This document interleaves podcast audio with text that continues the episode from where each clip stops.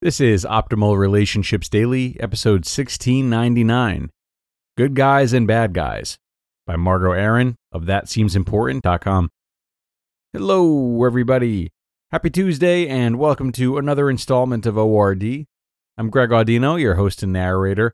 So thankful to have you here with me today, and that is because I've got a post ready for you that I'm very, very excited to read. This one speaks to me a little extra and it comes from Margo Aaron, who we haven't heard from on our show in a while, uh, though she is featured more regularly on Optimal Living Daily and Optimal Startup Daily. So it's great to share her work again. It's great to feel inspired.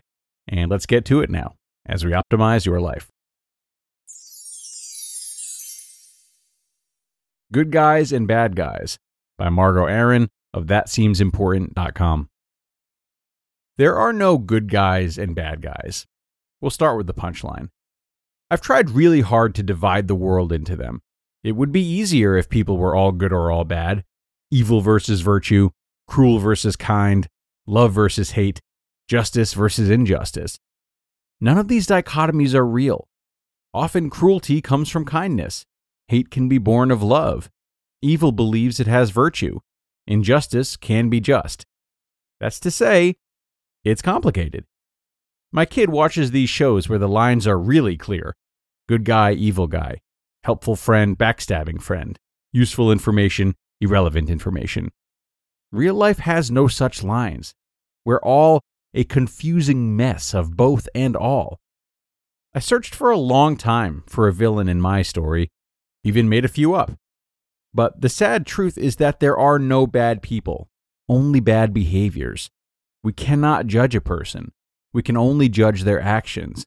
And in those actions, I found many villains who are also heroes. It depends on how you tell the story, whose perspective you take. I saw a meme recently about how we're obsessed with bad guys and evil because it's a mirror to us of what we are capable of if pressed. I wrote something similar about Tommy Shelby from Peaky Blinders. My take was that we all want to believe we can be saved. I think this other take might be onto something.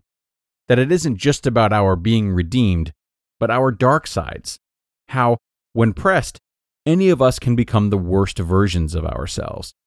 We like to believe that who we are is baked in, that you sort of cement into your personality at some point. Ben is always angry, Maria is always talkative, Grace is always outgoing, Yuri is always sullen, Levi never listens. Psychology has long held that personality is fixed. There are a bunch of folks on Team DNA that claim nature trumps nurture.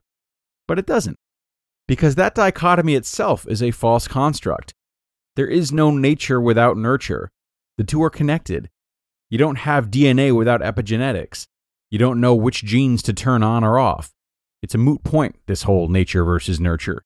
There is no binary. It's both and. None of us is all one thing. I have many times been the bad guy. Not on purpose, sometimes on purpose. I have many times been the good guy. Not on purpose, sometimes on purpose. I am only, always, ever human. And to be human is to have good and bad, simple and complicated, hate and love, which, by the way, are not opposite. The opposite of love is indifference. The opposite of hate is kindness. I wish the world was broken up into good guys and bad guys. It would make things a lot easier, a lot more certain. That desire for certainty worries me.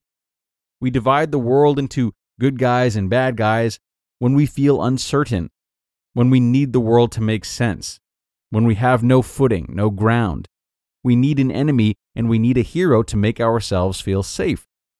The reason Fox and CNN can control the minds of so many is that they propagate this narrative structure.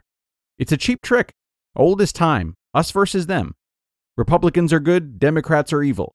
Democrats are good, Republicans are evil. They are bad, we're good. There's no middle ground, no gray, black and white, simple. It's not simple, it's lazy. I've watched many smart people lose their minds to this craving for certainty, willing to lie to themselves and others about what is true so that they can maintain their worldview, which is always the same one. I'm a good person. It's not my fault. Having someone to blame for how things are, what you feel, or why it happened is lazy. Blame is cheap and self deception is cowardly. Honesty Accountability and introspection are hard, they take courage. When we cling to a bifurcated model of the world, it's dishonest. No one is all good or all bad. No side is all right or all wrong. Blind adherence to a team isn't loyalty, it's lazy. And we've seen it before. In Letters to a German Friend, Albert Camus, who is French, called the Germans helots of the intelligence, which is my new favorite sick burn. Second to this one. Quote, the heart is not all you betray.